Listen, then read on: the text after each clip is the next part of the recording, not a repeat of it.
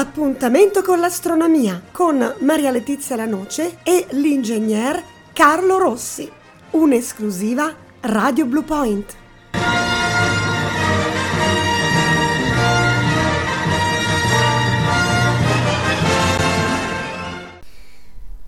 Benvenuti su Radio Blue Point, benvenuti all'appuntamento dedicato all'archeoastronomia una scienza antichissima, l'astronomia dei popoli antichi.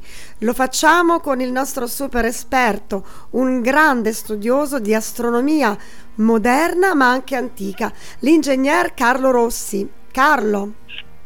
Ciao, ciao, buonasera, buonasera a tutti i nostri radioascoltatori e chi ci segue sulla piattaforma Spotify e altri canali in rete. Certo, troviamo anche in, su vari social eh, link per accedere a questa puntata anche su Facebook, quindi siamo raggiungibili da moltissimi canali.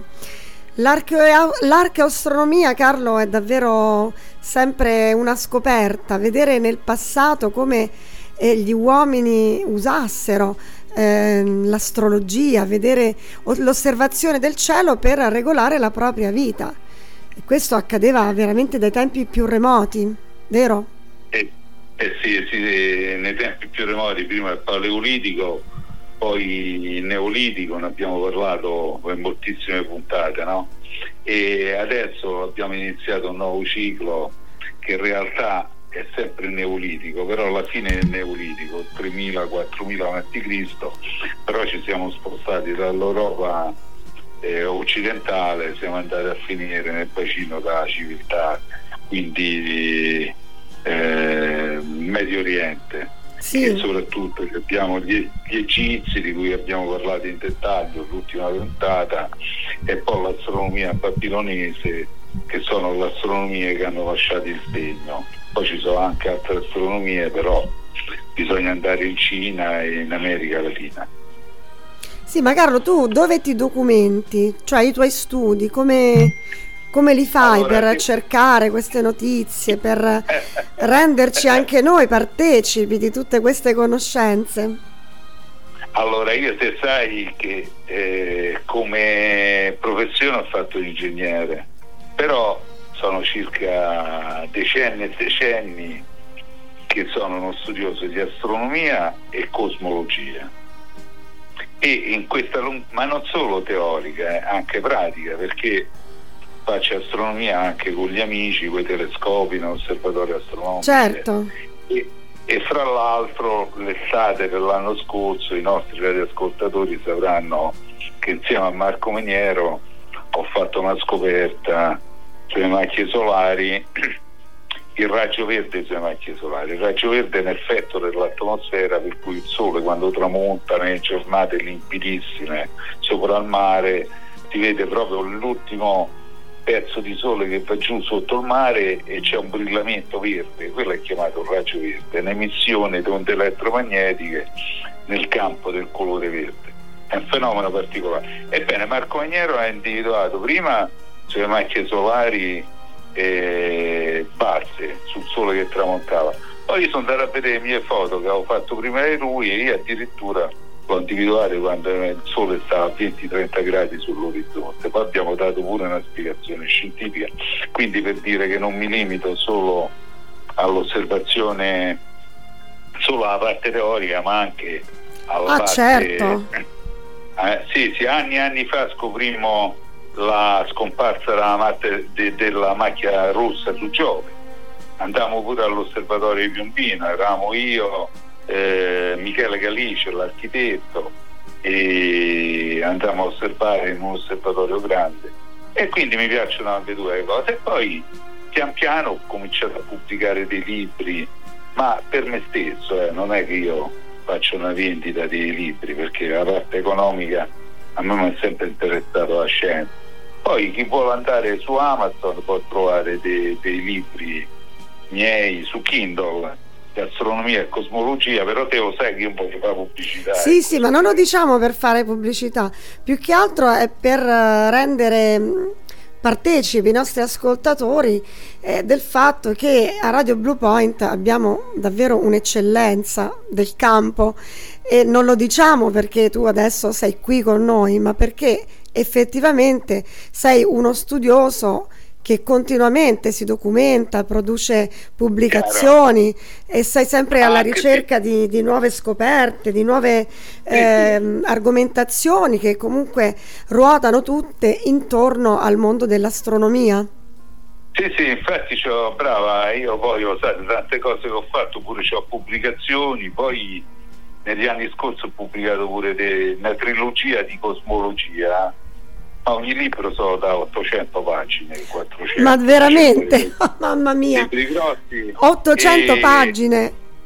una trilogia di cosmologia che si trova sempre su Kindle quindi le book che costano una, una cosa misera prezzo del caffè e in cui ho teorizzato l'universo termodinamico eterno eh, a flusso continuo. Cioè un universo Adesso noi abbiamo un universo che si espande e poi alla fine dell'espansione qualcuno dice che si contrae o altrimenti va all'espansione continua e muore. Io ho teorizzato un universo che mentre si espande si contrae anche, dice ma come fa? Se una cosa si espande e si contrae. È tipo una ciambella, una ciambella grossa, di quelle nere, dei camion che si vedono a mare, no? Sì. Da una parte si allarga e quindi si espande, poi nella stessa ciambella c'è una contrazione e quindi è tipo un universo ciclico che è stato teorizzato dal più grande cosmologo che è Roger Penrose, però quello suo è un universo in espansione che poi si contrae, il mio mentre si espande si contrae. E quindi pure io nel mio piccolo diciamo qualcosa. Allora Carlo, dobbiamo fare una puntata anche su questo però.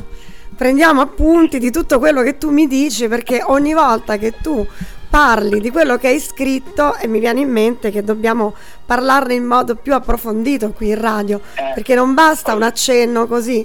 Adesso tu ci hai detto okay. questa tua teoria eh, termodinamica, contrazione eh. e, eh, e espansione, e a me in testa mi frullano 100.000 domande. sì, ho sentito, sono un po' riservato su queste cose. Va bene. Bene, ci però, torneremo. Però lì, allora, e invece questo lì, interesse per ecco, i popoli antichi, per come percepivano l'astronomia gli antichi, questa come ti è venuta? Questa dell'astronomia antica è perché appunto avendo la, la passione per l'astronomia, prima ho iniziato da Galileo e a casa c'è una montagna di libri di Galileo poi da Galileo, man mano, devo dire la sincerità, sono partito da Galileo e poi man mano curioso sono arrivato a Copernico prima di Galileo, sono andato indietro. Sei andato a ritroso, ho capito. Sì, sono andato a ritroso. Fino a che con te abbiamo iniziato a registrare molti, ma molti anni fa, prima di Spotify, a Radio Blue Point, eh, dall'inizio dell'astronomia, dagli accadi e così via però dopo alla fine di quel ciclo se ti ricordi siamo passati all'arca astronomia che per noi sì. è stata una cosa nuova pure per me siamo a spronare un pochino e quindi abbiamo fatto il paleolitico eh, e così via e quindi sono venute quelle 12-13 puntate eh, bellissime in cui pure lì però abbiamo detto abbiamo teorizzato un anno di 13 mesi di 28 giorni più uno che a mio avviso ci sono le prove a Stonehenge, a Karnak e in altri luoghi in Irlanda dove gli uomini del Neolitico avevano un anno civile di 13 mesi, di 28 giorni più uno. Questa è una delle, delle ipotesi che abbiamo fatto, tra cui tante altre. E poi niente, poi adesso siamo finiti alla fine del Neolitico e quindi abbiamo ripreso con l'astronomia egizia e il babilonese. Mi ero dimenticato prima, una cosa importante. Sì. È, ehm, stiamo parlando del, dello spazio-tempo, dell'universo, però ora c'è pure Betelgeuse, eh? Betelgeuse, eh, allora dovremmo dedicare una puntata anche a Betelgeuse perché siamo tutti in attesa di questa esplosione che dovrebbe essere avvenuta 500 anni fa, ma noi la vedremo solo adesso e vediamo che cosa accade.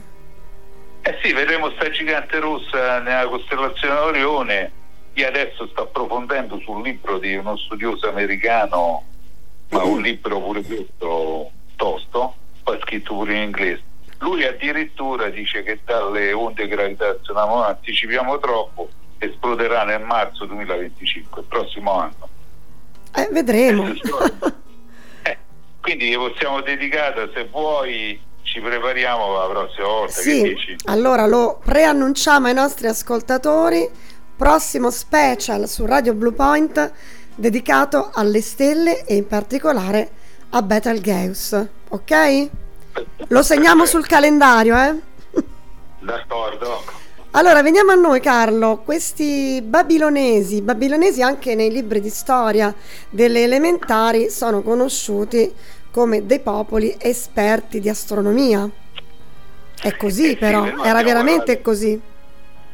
Abbiamo parlato degli egizi, adesso parliamo dell'astronomia babilonese, che è superiore all'astronomia egizia sicuramente. E poi i babilonesi hanno avuto il vantaggio, no, la scoperta, che loro scrivevano su delle tavolette d'argilla. E sì. quindi scrivendo sulla tavoletta d'argilla morbida, poi la tavoletta d'argilla si secca e dura nei millenni. Quindi perdurando nei millenni noi abbiamo trovato scavando in Iraq e Babilonia, quelle zone lì, diciamo soprattutto dell'Iraq, abbiamo trovato migliaia di tavolette di astronomia e quindi sappiamo che questo popolo era molto avanzato nello studio dei pianeti, nello studio delle, delle eclissi, nello studio del Sole e così via. Ma anche loro, come ci abbiamo detto, gli uomini del Neolitico, non è che facevano un'astronomia così saltuaria. No, no, questi erano organizzati ed avevano degli astronomi, tra virgolette, professionisti che studiavano il cielo. Per millenni questo è stato fatto, altrimenti non si arriva mai alla conclusione che vieni a conoscere il moto, la meccanica celeste che è difficilissima. Quindi già come gli uomini del Neolitico in, in Europa che si dedicavano al moto del Sole e alla Luna, e loro in più oltre il modo del Sole alla Luna abbiamo prove che già conoscessero il modo di Venere, di, di Mercurio e così via. Probabilmente c'erano proprio delle persone deputate all'osservazione del cielo, proprio come lavoro, e che lasciavano poi traccia di quello che osservavano. Perché altrimenti come fai nei millenni a tramandarti tutto? Non lo puoi certo fare oralmente, no? Infatti secondo me loro come astronomia scritta, secondo me prevalgono su tutti gli altri popoli da allora.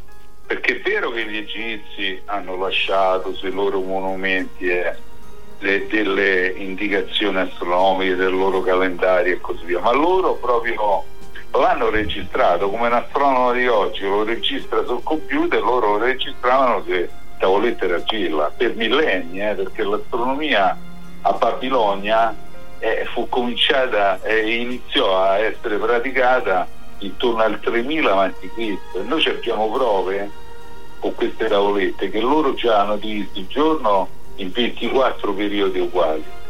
Il sistema del mondo babilonese era composto da otto sfere, di cui la più interna era lunare, quindi c'era un sistema di sfere che poi vedremo c'erano anche i greci, non lo so, andava di moda questo sistema di sfera, però la sfera più interna era quella lunare, quindi hanno riconosciuto che la Luna era la zona eh, cosmica, quindi il corpo eh, planetario più vicino alla Terra il cielo già l'hanno diviso in tre parti di 12 zone ciascuna, quindi che vuol dire 12 per 30, 360 gradi.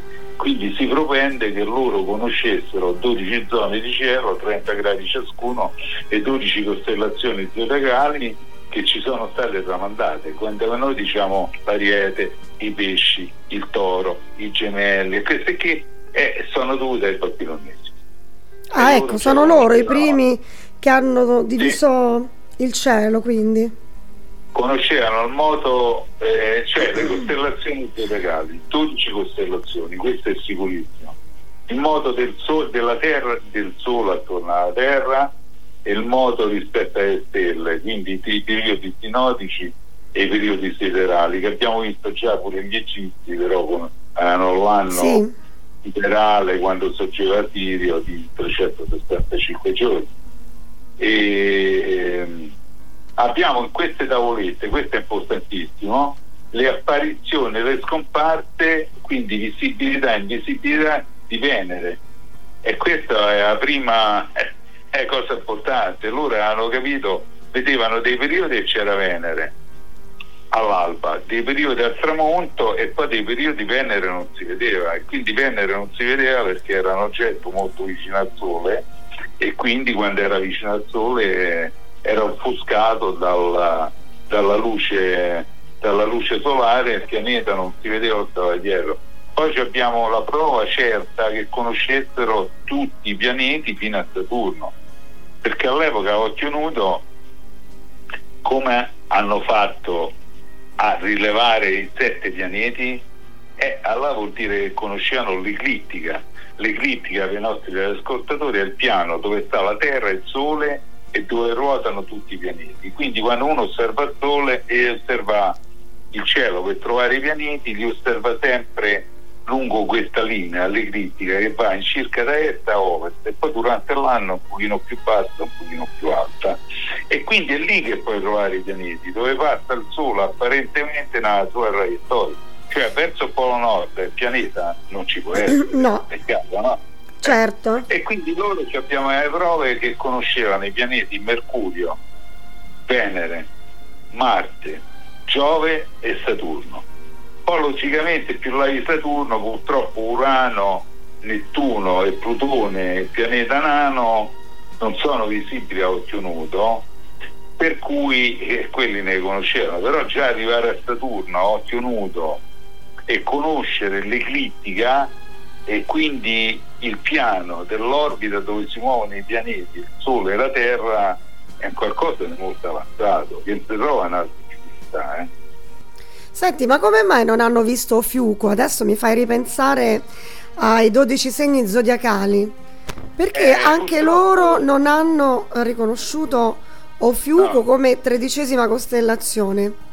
Eh, purtroppo io credo questa è una tradizione anche di tipo, come abbiamo detto tantissime volte, di tipo religioso. O era un fatto tipo... matematico, cioè era più semplice dividere brava, il cielo brava. in 12 spicchi piuttosto che 13?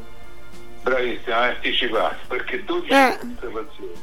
12 zone ciascuna di 30 gradi fanno 360. Eh, il conto veniva paro. Eh sì, il conto veniva paro quando hanno fatto i neolitici quei 13 mesi, 28 giorni e quindi è rimasta questa cosa che poi bisogna dire che anche se l'astronomia babilonese è molto più pratica, osservativa e registrava nei dati, pure all'epoca, pure a Babilonia e dintorni c'era sempre l'influenza del sacerdote, ah, del, certo. eh, dell'astrologo. All'astrologo se gli mettevi dentro fiuco quello andava di testa. Sì, sballavano tutti i conti. Eh sì, perché oggi, anche oggi, io non è che sono pratico d'astrologia, però anche, l'astrologia ad oggi anche c'ha i 12 segni zodiacali, quindi ha mantenuto ciò che stava nell'antichità. Sì, sì, oggi certo. Noi sappiamo che il Sole nel suo moto annuo apparente non passa solo attraverso le 12 costellazioni zodiacali, ma i primi di dicembre, proprio 15-16 giorni, da parecchio tempo, sta in una costellazione tra il Sagittario e lo Scorpione che è chiamata Ofiuco. E quindi eh, io penso che pure questa cosa avevo dato a fastidio, no? siccome l'astrologia era prevalente e all'astrologia i 12 segni zodiacali eh, sono fondamentali e quindi nel tempo qualcuno pensa avrà visto che il Sole non stava nel Sagittario e nello Scorpione però effettivamente nella storia dell'astronomia antica questa cosa io non ho mai trovato che andavano bene i 12 no zodiaco e questa cosa è arrivata fino a noi eh sì probabilmente era un fatto di comodità un eh po' come sì, quando, dai Carlo, come quando calcoliamo l'anno bisestile, no? Per non calcolare le sei ore ogni anno, è la stessa cosa. Cioè hanno eh sì, scelto eh, la divisione più pratica. È una cosa pratica, come mettiamo pure l'inizio dell'anno, sì, sì. che una volta ai tempi di Cesare era il 25, o no, prima di Cesare, o comunque tutti i popoli della terra, all'equinozio di primavera, quindi il 21 marzo eh, c'era il risveglio dalla natura, dal freddo si andava verso la primavera, l'agricoltura e tutto, e quindi l'anno iniziava il 21 marzo. Però dopo qualcuno ha detto ma dobbiamo essere molto pratici e quindi hanno preso la certo. Bene. la matematica, è il primo gennaio. e anche i babilonesi ovviamente hanno fatto la cosa più pratica. Eh sì, non ha nessun legame con l'astronomia il primo gennaio, come penso i neolitici con l'anno civile di 13 mesi, di 28 giorni, e quindi pure loro c'erano queste 12 costellazioni. Ma loro sono eh, molto eh, studiati perché sembra che conoscessero sembra il ciclo Saros, che è un ciclo di circa 18 anni per cui dopo 18 anni o 80 eclissi, le eclissi di sole si ripetono con una certa approssimazione. Ora loro sapevano di questo ciclo, però non l'hanno determinato proprio precisamente, anche perché è un ciclo ma non è ciclo preciso. Comunque loro ci hanno studiato sopra e diciamo che sapevano che ogni 8 anni, forse 18-19 anni, gli astronomi caldei eh, sapevano che le eclissi di sole si ripetevano a una certa data, però all'epoca non c'era un metodo preciso per calcolare queste eclissi. E ricordiamo pure ai nostri ascoltatori che mo detto gli astronomi caldei di cui noi abbiamo trattato molte volte perché sono quelli che hanno calcolato eh, la posizione della stella tra l'altro Ometa, che poi era una congiunzione planetaria tra Giove e Saturno, per cui i magi si mossero da Babilonia o dal territorio dell'attuale Iraq, past Iraq, e andarono verso Gerusalemme, alla nascita di Gesù. E quindi gli astronomi caldei, che risalgono al 3000 a.C., erano ancora in azione gli ultimi anni del, diciamo verso l'anno zero. Certo. No, c'erano stati sorpassati da, dai greci, però i greci erano più teorici, eh? non è che erano pratici, osservavano più, te, tenevano molta teoria, alla logica, Platone, Aristotele, Aristarco, così. E... Bene. Senti, ma avevano qualche tipo di lente, qualcosa che li aiutasse? Perché Ma per esempio allora... i vicini popoli fenici avevano inventato il vetro, no? Però ovviamente erano delle, dei materiali molto grezzi, non erano trasparenti. Allora, dei, dei, dei vetri ne parleremo e ne abbiamo parlato pure in una, un, una registrazione però che si perde alla notte dei tempi, che poi neanche ce l'abbiamo perché all'epoca eh, mi è saltata. Diciamo che noi ci abbiamo trattato questo argomento. Allora, sì. sono state trovate dei eventi. È vero? Mi ricordo che mi avevi detto questa cosa.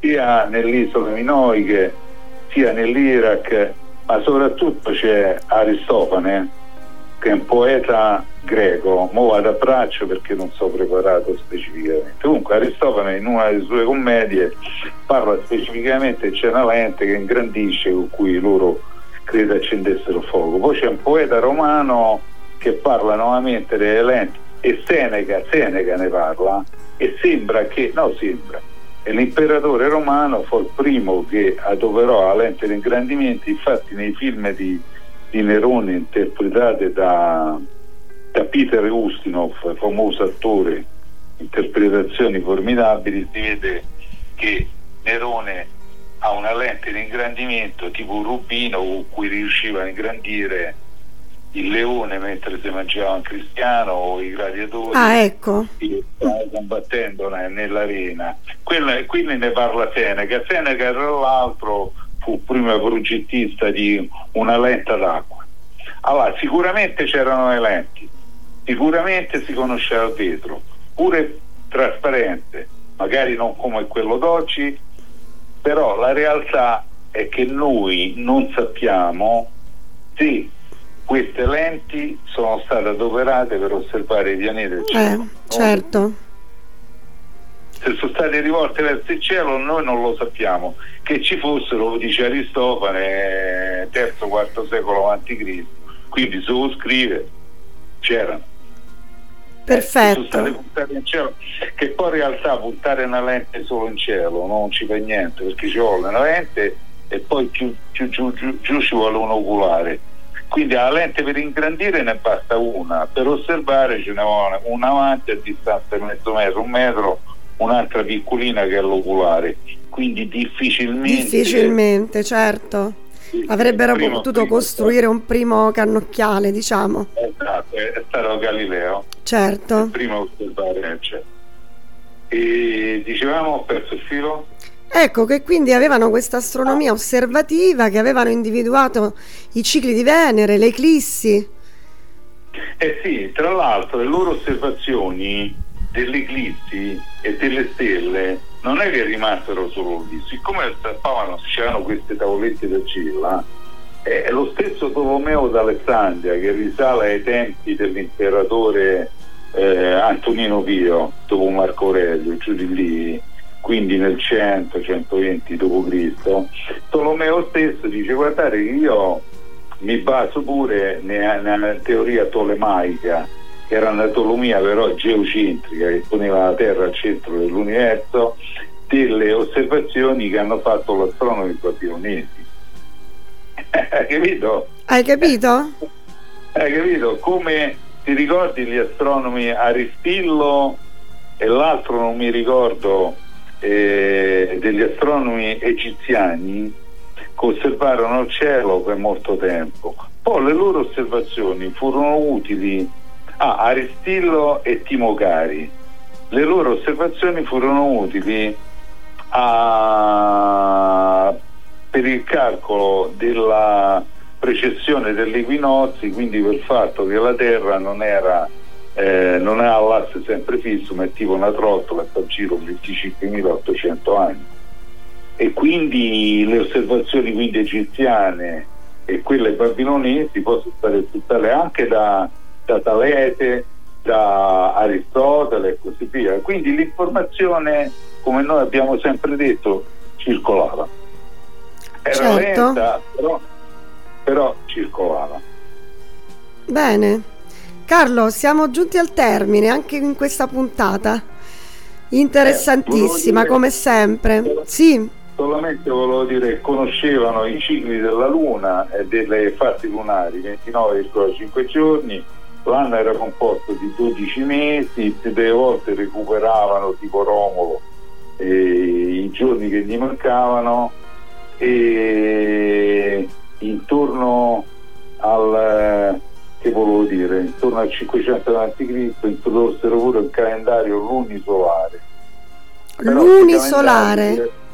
Sì, pure loro sui calendari babilonesi eh, sbattevano un po' il muso perché gli mancavano dei giorni. Invece gli egiziani c'erano quello da 365 eh, che era abbastanza preciso. Ma insomma, comunque per essere dei popoli del 2000 e 3000 a.C erano già molto avanti. Mm?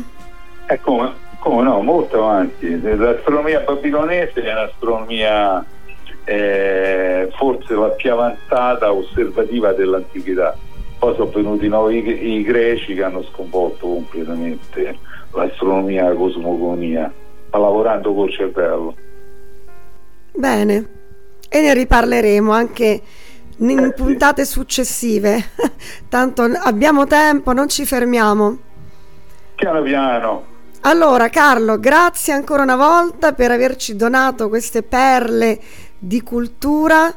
E a internet astronomia.it è il tuo sito e il canale Spotify Astronomia alla radio è dove trovate tutte le puntate, anche questa. Grazie e alla prossima! Grazie, alla prossima con Betelgeuse. Betelgeuse, arriveremo, ciao. Arrivederci a tutti, buonasera.